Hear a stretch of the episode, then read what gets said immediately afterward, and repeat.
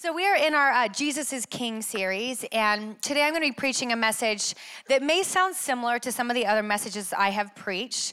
I am 42 years old, and I believe that I will continue to be preaching this message for the next 40 years in a different way. Because this is the message that I don't think we can just hear once. We need to hear it regularly to keep us inspired um, to pe- keep reaching people for Jesus. And, and especially around Christmas time, I wanted to share a message like this just to remind us um, of what our mission is during this time, this season where for you know the whole we're, we're, we're, all gathering around this christmas season and, and then helping people understand the true reason for christmas. You know the christmas season is where we celebrate the birth of our savior jesus christ. And so many people don't know what we're actually celebrating at christmas time but that is the true reason of christmas and why we get to celebrate. And so jesus was born and we celebrate that at Christmas. And Jesus, what's so amazing about that is Jesus actually was born to die on a cross for our sins. Jesus was born with a mission to die. That was his mission. And the scripture tells us that this was his mission because in Luke 19:10 it says for the son of man came, Jesus came to seek and save the lost. 1 Timothy 2 5 through 6 says, For there is one God and one mediator between God and men, the man Christ Jesus, who gave himself a ransom for all to be testified in due time. And then John 1:29, when John the Baptist sees Jesus drawing near, he points at him and says, "Look, the Lamb of God who takes away the sins of the world." So Jesus was born on a mission to be the sacrificial lamb without spot or blemish, to take on the full weight, the full burden, all of the sins we have ever committed, take the weight of those upon himself, taking our place as a ransom to die for us so that we could be forgiven, set free, healed, and delivered. And when Jesus was hanging on that cross, it says in John 19, 28 through 30, after this, Jesus, knowing that all things were now accomplished, everyone say accomplished, that the scripture might be fulfilled, said, I thirst. Now a vessel full of sour wine was sitting there, and they filled a sponge with sour wine, put it on hyssop, and put it to his mouth.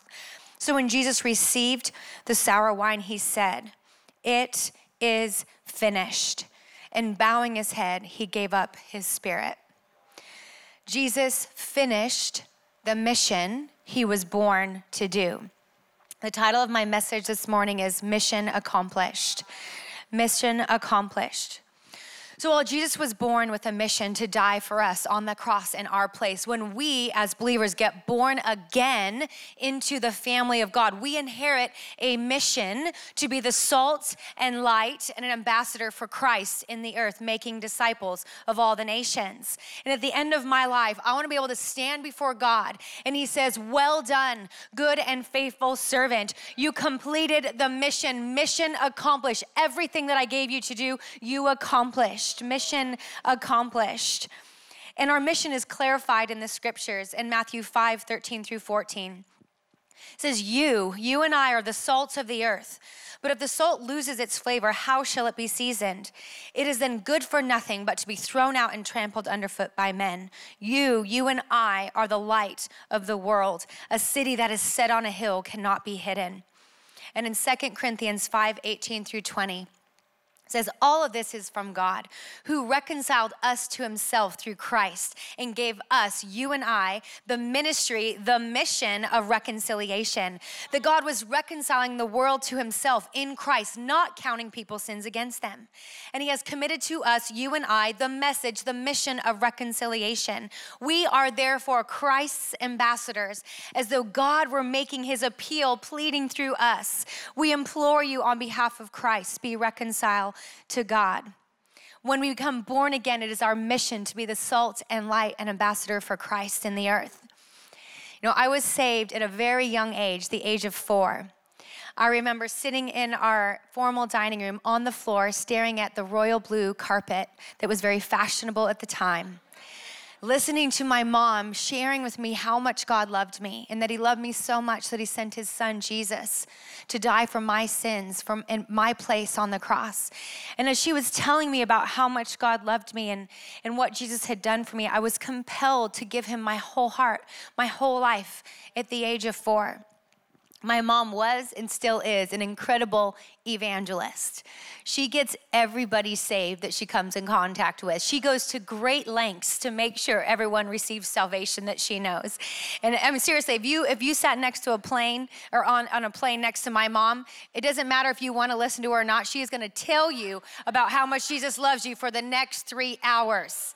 This woman, she works at her family grocery store and in a jewelry shop. She got someone saved in the meat locker at the grocery store, shivering, freezing, but she couldn't help herself. And the lady was so compelled to listen to everything my mother had to say, she gave her life to Jesus in front of raw meat. My mom's an incredible evangelist. My whole life, I really grew up around this atmosphere. And even, you know, my mom, so we had, we, my mom had eight oh no, in eight years she had five children. And so, and then she also didn't have her driver's license. So we spent a lot of time at home. And so what my mom did, we started a good news club at my house. And so we would go around to all the neighborhood kids and we would invite them over to the good news club. And so then my mom, we would do crafts and we would have snacks. And then she would share the gospel message with all the neighborhood kids. And then they would give their hearts to the Lord. Like this is just the environment I grew up in. So from a very young age, I may not under have understood like what what the actual term of being salt and light and ambassador for Christ was, but I saw it in action. I saw the real need for people to come to know Jesus as their savior. And I and I understood that people needed to understand how much God loved them from a very early age. I felt a heavy burden to share the gospel from a very young age. I mean, I remember, I think I was about eight or nine years old. I would wake my mom up in the middle of the night after I had been laying awake in my bed, just trying to wrap my head around the idea of eternity. I couldn't understand eternity, and it was so hard for me to comprehend as a young girl that people would have to spend eternity in hell, completely separated from, from God because they rejected Jesus as their Savior, because they rejected the free gift of salvation. And I, and I couldn't wrap my head around it, and I would be so grieved over the souls that were lost. I would wake my mom up in the middle of the night and I would sit on the kitchen counter and I'd be weeping and I would just be like, Mom, why? Like, why won't people come to know Jesus? And I remember so many nights I cried over my great grandparents, Gomer and Gomper. I, I thought that was their real name, but I didn't realize it was the first grandchild that couldn't pronounce grandma and grandpa come up with the name they will live with, with the, for the rest of their life. And so we had Gaga, Nana, Gomer, Gomer, like those were just the names. And but my great grandparents weren't saved, and they really had no interest in knowing God. And I would just cry to my mom, and I'd be like, "Well, maybe next time I go over, mom, what if I say this? Do you think they'll believe?" And I would try to strategize with my mom on what to say to my great grandparents. And then we would make our weekly trips over to their house, and I'd sit on their floral polyester couch and I would stare at those pink and teal flowers, trying to gain up the courage to bring up Jesus again. And every time I tried, I would be shut down time and time again. My heart was so broken for the lost at a very young age. But then over time, that once the girl that used to be so passionate about the lost became a little broken herself and and watching your parents go through a divorce and feeling rejection and, and feeling pain and then and then trying to numb the pain and you find temporary relief in, in the partying and then that led her down a path to, to dating drug users and abusers and down a very dark road. And and and she became so consumed with her own issues, her own pain, her own rejection, her own needs needing to be fixed that that other people's souls were the last thing she had any care or concern about. And then fast forward a few decades later, there was not even a trace or salt or light in me. And it wasn't until I went to a women's conference where a woman got up on the stage, and I, I went there knowing I was broken inside, but being very good at wearing the mask. Very good at wearing the mask went to this conference needing something, wanting to hear a word for myself. And when she took the stage, she said, The title of my message today is Souls. and the word souls came across the screen with the fancy graphics in the background. And I thought to myself, great. This has nothing to do with me. I guess I'm not gonna get a prophecy today.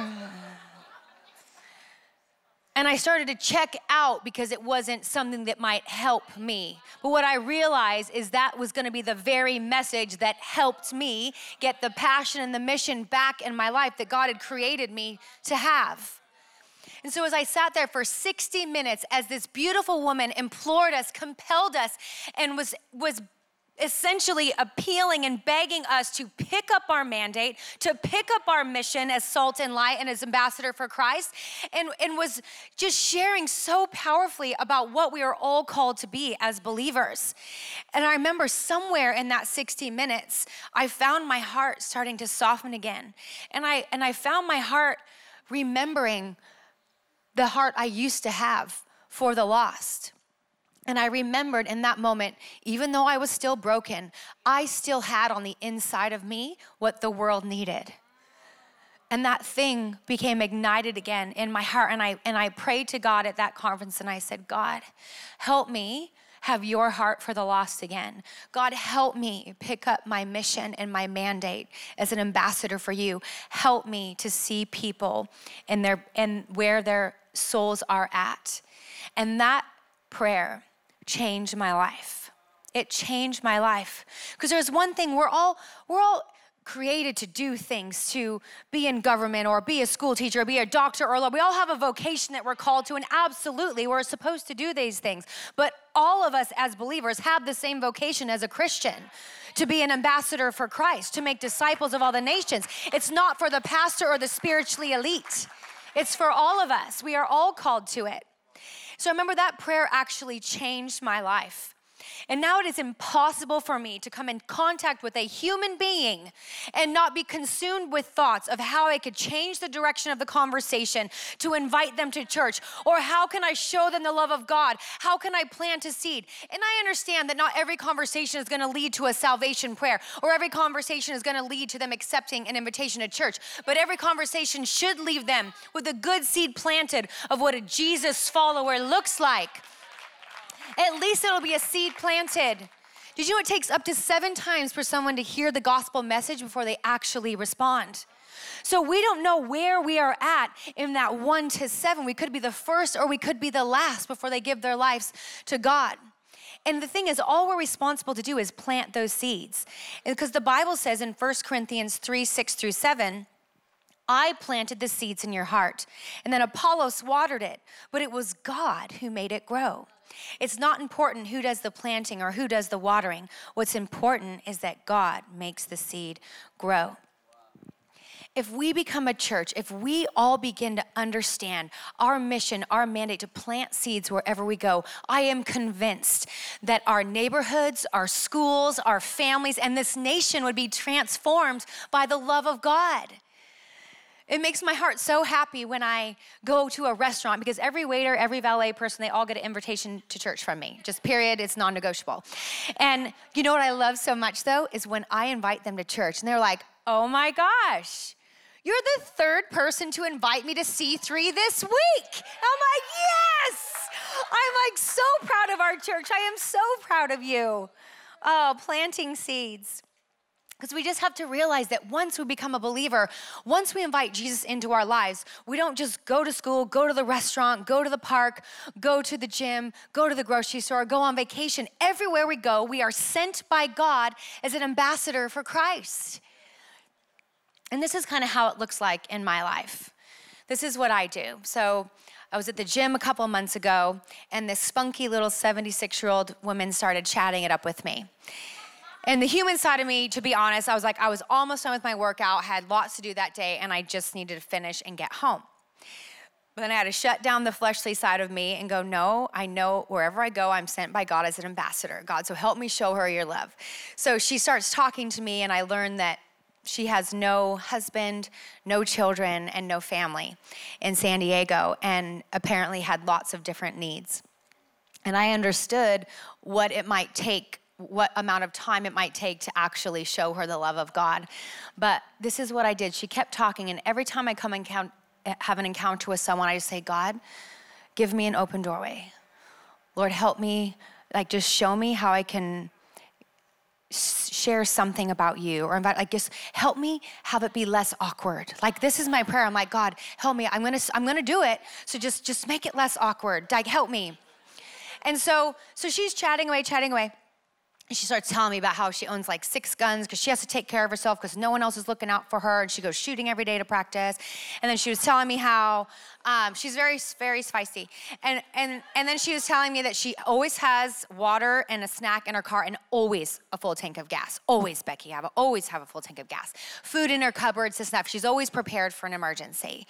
And as she's saying how she's prepared for everything, because I'm praying, God, give me an open doorway, the Holy Spirit goes, ask her if she's prepared for the afterlife.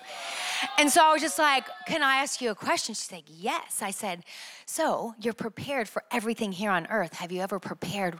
Have you prepared yourself for what's gonna happen after you leave this earth? And she kind of just looks at me and she goes, Hmm, no. I I wouldn't mind if I became a dog after I died. So that right there told me no one's ever shared the gospel with her. She has no understanding of afterlife, heaven or hell. She, she had never heard. So then I, of course, I start sharing with her about what God's plan for, you know, her is and all of these things. And no, it didn't, it didn't end in her giving her life to Jesus, but I ended by giving her my phone number and saying, let's stay in touch. If there's anything you need, you can call me. And I'm gonna tell you that it's been several late night phone calls just to talk because she doesn't have any family. There has been times where I've had to organize her help her getting help to fix her car. I was about to preach at Cherish Conference, and as I'm about to take the stage to preach, she's texting me, and I'm trying to organize someone to go help fix her blinds at her house that had broken. Was it convenient? No. But she had no she has no idea how busy my life is. And I don't think she really needs to know because at the end of the day, a little love, affection, some TLC, some care is nothing when it comes to the perspective of the fact that a human soul is on the line. Is it inconvenient? Yes, it usually is. But at the end of the day, it can't be, it, it, we can't look at it as an inconvenience when we understand that this is our calling. This is our mandate. This is our mission that we pick up when we accept Jesus Christ into our life. And yes, she did eventually accept an invitation to church after many, many times of asking. And she was so cute. She goes, Now, Becky, do I need to bring a dish? Meaning, do I need to bring a casserole? I'm like, no, no, you don't. She's like, now, Becky, I don't want to be the only one empty handed. And I'm like, you're going to be fine. Just come. Like, she had no idea what she was in for. This is our mission. We are all ambassadors for Christ. And I know, I know some of you are thinking, like, oh, well, Becky, I'm not sanguine. I'm not outgoing. I'm shy. I'm awkward. I don't know what to say. I don't know the Bible that well. I don't have, what if they ask me something and I don't know the answer? Well, welcome to the club. You know? I mean, we never have all the answers. You may not be able to answer their question, but you have the answer he lives on the inside of you, and his name is Jesus. You actually have everything they need, even though you don't always have the answer. And is it gonna be awkward at times? Yes, absolutely, 100% guaranteed. It's gonna be awkward. But here's the thing if you never use the muscle, you have no strength in it. So it's like once you just start using that muscle, you go from like super awkward, uncomfortable, stressed out, heart racing to like a little bit less awkward and just slightly sweating. And then you go, and then you go like, oh, that wasn't so bad. Then you're like, oh, yeah, I got this. And then it becomes second nature. You just have to start working out the muscle of extending an invitation. And what, well, what if they reject my invitation? Well, just remember, it's not your invitation, it's His invitation. So you don't have to worry about having personal rejection. They are just rejecting the invitation for Jesus in that moment. And I think what has helped me, just really in the early days especially, is remembering what we're actually saving them from. Gives you a sense of urgency and boldness to share the gospel. And I know God gave me this dream that really changed how I approached every encounter with a human. Was that I had a beautiful friend from high school, and we were best friends, and we uh, roomed together in our first year of college. We were really, really close and but she didn't know the lord and i knew i needed to share the gospel with her and every time i felt the holy spirit leading me to share i would always chicken out and i would back down and I don't know if for that situation if it was so much that I just didn't have the confidence. I think more of it with that situation was she actually saw me in my worst. She saw me when I was in my darkest season. She saw the mistakes that I made and she walked with me through those things, those painful experiences. And so I think it wasn't about that I necessarily wasn't brave enough to tell her. I just I really feel like the enemy was using shame over my past and keeping me from sharing with her out of fear that I might be seen as a hypocrite.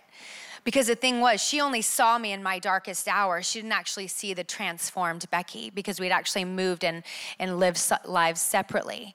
But I, I, saw this post and it was so powerful. It says, The enemy will always attack your past when he can't touch who you've become. And so we have to remember to not let our past and the fact that we've made some mistakes, that we've done some things wrong, keep us from picking up our mandate, our mission as believers to share the gospel. So one night I had failed again at following the Holy Spirit's leading to share the gospel with her, and I went to bed um, that night and, and I began to have a dream. And my friend and I, we were actually standing at the gate of heaven in this dream, and it was so beautiful. It was like this, this peace you can't even describe. It was stunning. And I remember looking at my friend, and I started to take steps towards the gate of heaven. And as I took steps towards this beautiful gate, I heard my friend scream this scream I'll never forget.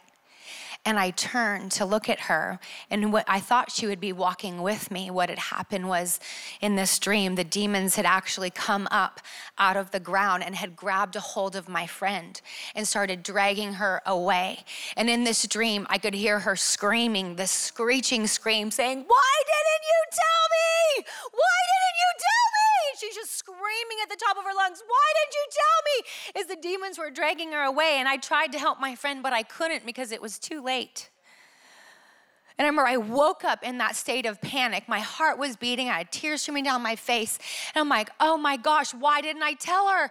And so I spent the rest of that night just up in prayer, knowing that next day I was going to call my friend and I was going to share with her about the love of Jesus. And I actually called her and I was so nervous. I was so nervous about sharing the gospel with her because I was afraid I might lose the friendship over it. But when you put it in perspective, like what she could lose is so much greater than what I might lose. And so I actually shared with her the dream. I don't know if that was wisdom or discernment. I don't know. I just like shared with her the dream that I had and then I shared the gospel message with her from like beginning to end. And and and she just listened. And at the end of the conversation she said, "Thank you for telling me." And we ended the phone call. And I was, I was so burdened. I didn't know how she was going to receive it. And I was so sad that at the time she didn't want to just give her heart to Jesus right away. But I just kept praying for my friend. And I'm happy to say that years later, her and her family know the Lord. They're saved, they're in the house of God. So that was a seed planted. It was a seed planted that God made it grow. We can never shy away. We've always got to remember we cannot shy back and stay in the shadows. We actually have to step out, shine our light, because people's souls are at stake, and it is our mission to reach them, to reconcile them to God. Amen?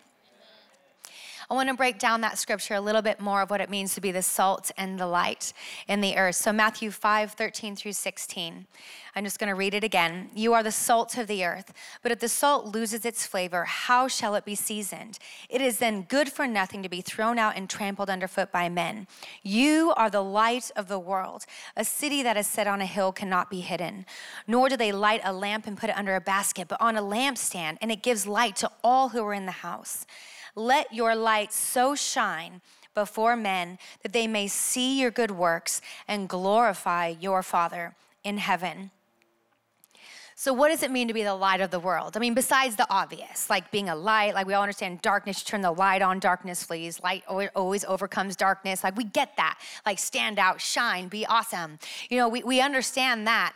But in this particular scripture, they're actually referring to our light as good works good works that are then seen for the purpose of having people see Jesus Christ in us, that they may in turn glorify our Father in heaven because they saw good, good works in us. And so when I thought about this, all of the stories that I have, or where people received an invitation to church and came to church, or all the stories I have where people on the spot prayed the prayer of salvation and got saved, I started thinking about it.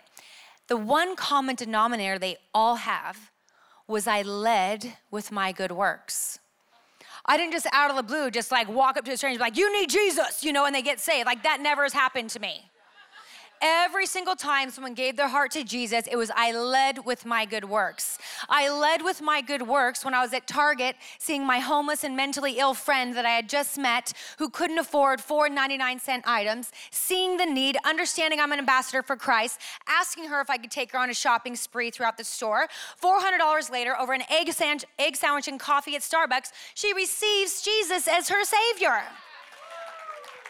Or when we're at our staff staff day playing volleyball and we just it's our staff day. We want to hang out with each other. But no this group of young men from another state came over and asked to join in. Did we actually want them to? No i'm just being honest. We wanted to play with our friends. But we we were like, no, no, no, no, no, no. We are we are the salt, we are the light. So we invited them into our circle. We played volleyball with them for hours. We asked them where they're from. We invested in their world. What were you doing? What's your plans? Da, da, da, da. And and then we extend an invitation to church. So they all come to a 5 p.m. They all make their way down on the altar call and all give their lives to the Lord. It's the story of me hearing a stranger crying in her car in a parking lot when I am in a hurry. Is it convenient? Again, no, never. It's so I hear her crying, so I can either walk away. She doesn't know I heard her or saw her, but I knock on the window and ask, How can I help? How can I pray? I begin to pray and prophesy, show her the love of God, invite her to church. The first one to lift her hand in an altar call is my friend that I met in a parking lot who was crying. Every single one of the stories that I have, I led with my good works. We are not saved by good works. We cannot save our way by doing good things. We are saved by grace, 110%. But we are saved for our good works so that others could see them and then glorify our Father in heaven.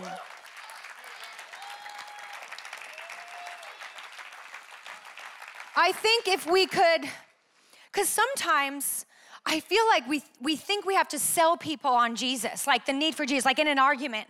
But if we got better at showing people the love of Jesus, we would not have to sell them on Jesus. The gospel is not confusing. The gospel is not confusing. What is confusing is that we preach a gospel of love and kindness and then we show so little of it. But if we could just show love and kindness, people would see our good works and they would glorify our Father in heaven. Amen. People don't care how much you know until they know how much you care. I want to take it, what it means to be the salt and light, a little bit deeper, hit it from another angle, maybe, on a little bit of a larger scale perspective. So when we see the term says you're the salt of the earth, so what does that mean? Well, in the Bible, salt was used for two things one, to enha- enhance flavor, and two, to preserve food from decay. When the Bible says you are the salt of the earth, it's, it's as if Jesus is saying you're here to preserve the earth from decay that is caused by evil and sin. So, in a moment, for, for a moment, let's, let's think beyond the individual soul and understanding our need to save the individual soul from sin when we see decay, when we see darkness in areas of the earth, when we see an absence of light, could it be that as believers, maybe we have actually shrunk back from being the light and being the salt in that sphere? Because if we actually believe that we are the salt of the earth, the light of the world, and that we are to go into all the world and bring the truth and bring the light, if we see darkness happening in our government and in politics, should it not be our mission to go and infiltrate with the light and with truth?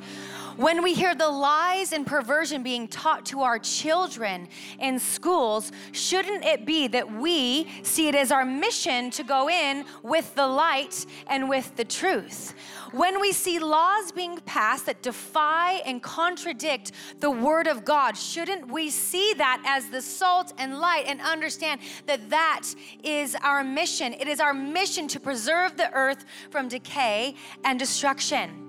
So when we see darkness, when we see destruction, when we see decay, do we pick up our mandate? Do we pick up our mission? Or do we hide our light and shy away from speaking the truth because it's not popular, because it's not politically correct, or we may be hated, unfriended, or disliked for it?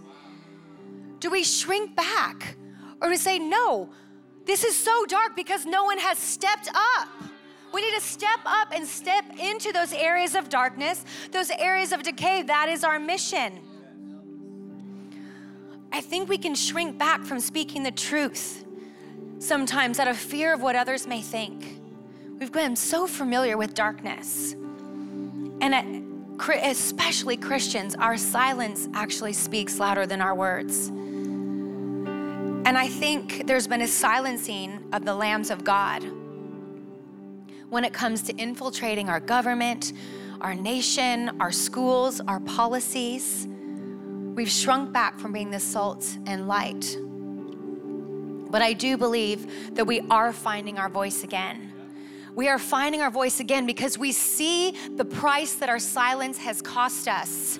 When you look at the world today, we see the price that our silence has cost us. I mean, just, just looking at the one thing of identity, the confusion around that, the darkness around that, the depression around that, is because we have shrunk back, thinking that the truth has, the, the, the actual truth is now subjective to people's personal truth. We cannot shy away from speaking the truth. The truth in love is the thing that's gonna set people free. I truly believe that we can love people wholly, completely, and purely, but hate the lies they've believed and speak out against those things to bring the life and to bring truth and to bring freedom. We are light bearers, righteousness carriers, and we are the hope of the world. We, we're the hope of the world. So, where it seems hopeless, we need to go into. We can't shrink back. We've got to go in. And I know I might be crazy, but I actually believe that we can still turn things around. I believe that we are turning things around. I believe that we can shift laws that have been in place for decades. I believe that we can shift things and stand up for life. I believe that our children can grow up in a world that is lighter than the one we see today. Because I believe that we are raising up a generation of Christians who understand that it's their mission and their mandate to go into all the world, reaching the individual soul from decay and destruction and reaching the bigger spheres of influence with the light and with the truth. There's such a battle over this because I, I, I would think that everyone in here would agree that we should reach our neighbors, our friends, and our family, preventing their soul from destruction. But then there's such a battle around whether or not Christians should have any influence in the bigger spheres of government, politics, and culture and education why would we think that we should not invade with the light at the very core, the very root of where the decisions are made that will determine the direction of this nation towards death and destruction or towards light and the truth? Why would we ever think we are not to engage in those things? We are the light. We've got to take some responsibility for the darkness that we see in those areas. And I am so proud of our church because we are a church that gets it. Do you know we have seven people from this church that are going to be on ballots to be voted on in this next election? We are not some little C3 church standing by letting death and darkness take its toll. Oh no, oh no. We are waking up, raising a generation of world changers that understand the importance of going after the soul and all the spheres of culture. We are doing this. We are doing this in Jesus' name. So proud of our church. And I understand that not all of us are going to be able to be on a ballot or run for an office or do anything like that. And I don't expect that of everybody. But one thing I do expect of us as believers is to stand up for the truth and to pray. We can pray. We may not be able to run for office, but we can pray. And the Bible tells us this promise. It's so powerful in Second Chronicles 7:14. If my people this is you and I, you guys. If my people who are called by my name will humble themselves and pray and seek my face and turn from their wicked ways, then I will hear from heaven and I will forgive their sins and I will heal their land. If my people who are called by my name will humble themselves and pray, this is a promise. We have the authority to shift things through our prayers. We cannot abdicate our responsibility at the point of our prayers to preserve this nation, to preserve our children, and our, the world that our children's children are going to have to grow up in. We have a responsibility to go into all the world. And I pray that today, all of us, every single one of us, would pick up our mandate to be the salt and light and ambassadors for Christ. And we would pick up our mandate and our mission to re- bring the truth to every soul, yes, but also bring the truth to every sphere of culture. We are called to this. We are called to this. We're living in exciting times. Who would have thought the day was coming where everything was about to turn around? I believe it with my whole heart. We are turning things around. We are praying every Tuesday with our men, and we pray every Thursday with our women. And we don't just pray for our families and our children. And while we do pray for those things, we pray for the things that are plaguing this nation, and we are seeing things turn around. And I declare right now, and the word says that our prayers will not return void. And whatever two or more are gathered, they will receive whatever they ask for in prayer. And when there is unity, God commands a blessing. So if we can get unified in understanding our mission and our mandate and being the salt and the light and ambassadors for Christ, you better bet that God is going to command a blessing on this nation, in our lives, and in our families. Amen? Amen. Let's give God a shout. I feel like we need a shout. Yes. Thank you, God.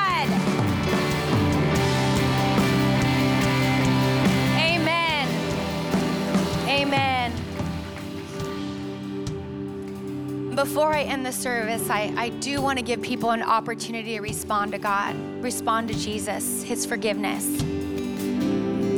This thought came to me this morning that I hadn't heard in a while, and it says, I'd rather live like there was a God and to find out there wasn't than to live like there was not a God and to find out there was when it was too late. Thank you for tuning in, church. We hope this message reached your heart and was one in season for you. We're eager to hear how God is moving in your world. If you have a praise report or prayer request, send us an email at online at c3sandiego.com to share. Also, to partner with us financially so we can reach people all over the world, go to c3give.com. We know you'll be blessed by your giving. Thanks again, church, and until next time, we'll see you soon.